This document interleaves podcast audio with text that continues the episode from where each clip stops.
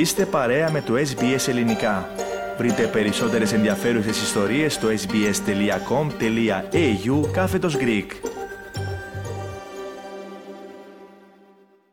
Ραδιοφωνία SBS, ελληνικό πρόγραμμα φίλες και φίλοι. Στο μικρόφωνο μαζί σας με την επιμέλεια και παρουσίαση του επόμενου θέματος είναι ο Θέμης Καλός.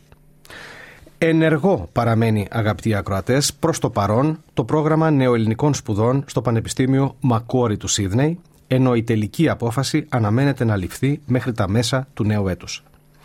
Αυτό γνωστοποιεί με μακροσκελή ανακοίνωσή του στα ελληνικά και αγγλικά το Ίδρυμα Ελληνικών Σπουδών του συγκεκριμένου Πανεπιστημίου. Θυμίζουμε πως πριν μερικές εβδομάδες οι αρχές του Πανεπιστημίου είχαν γνωστοποιήσει ότι θα προχωρούσαν στην κατάργηση ορισμένων γλωσσικών προγραμμάτων που προσφέρονται και ανάμεσα στις καταργηθήσεις γλώσσες θα ήταν και η ελληνική.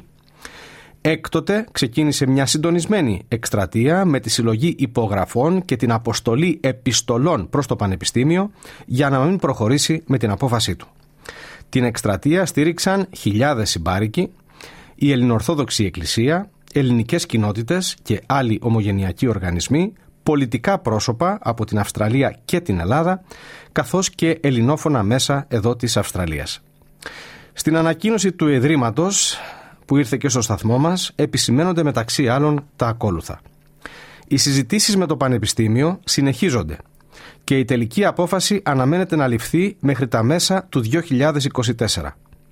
Προς το παρόν, το πρόγραμμα νεοελληνικών σπουδών παραμένει ως έχει και θα δεχτεί νέες εγγραφές για το ακαδημαϊκό έτος 2024.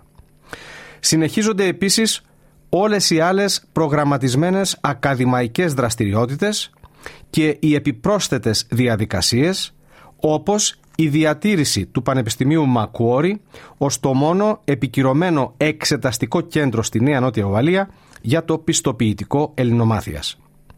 Ομοίως προγραμματίζονται εκδηλώσεις για το 2024 όπως η τελετή απονομής των βραβείων για τα πιστοποιητικά ελληνομάθειας που έχει προγραμματιστεί για τις αρχές Φεβρουαρίου του 2024 στο πλαίσιο εορτασμού της Παγκόσμιας ημέρας της ελληνικής γλώσσας. Η ανακοίνωση υπογράφεται από τον επίτιμο πρόεδρο του Ιδρύματος Θεόφιλο Πρεμέτη και τον επίτιμο γραμματέα Ιωάννη Θεοδωρίδη. Ολόκληρη η ανακοίνωση φίλες και φίλοι και στις δύο γλώσσες έχει αναρτηθεί στην ιστοσελίδα μας και στην παρουσία μας στο facebook. Κάντε like, μοιραστείτε, σχολιάστε, ακολουθήστε μας στο facebook στο SBS Greek.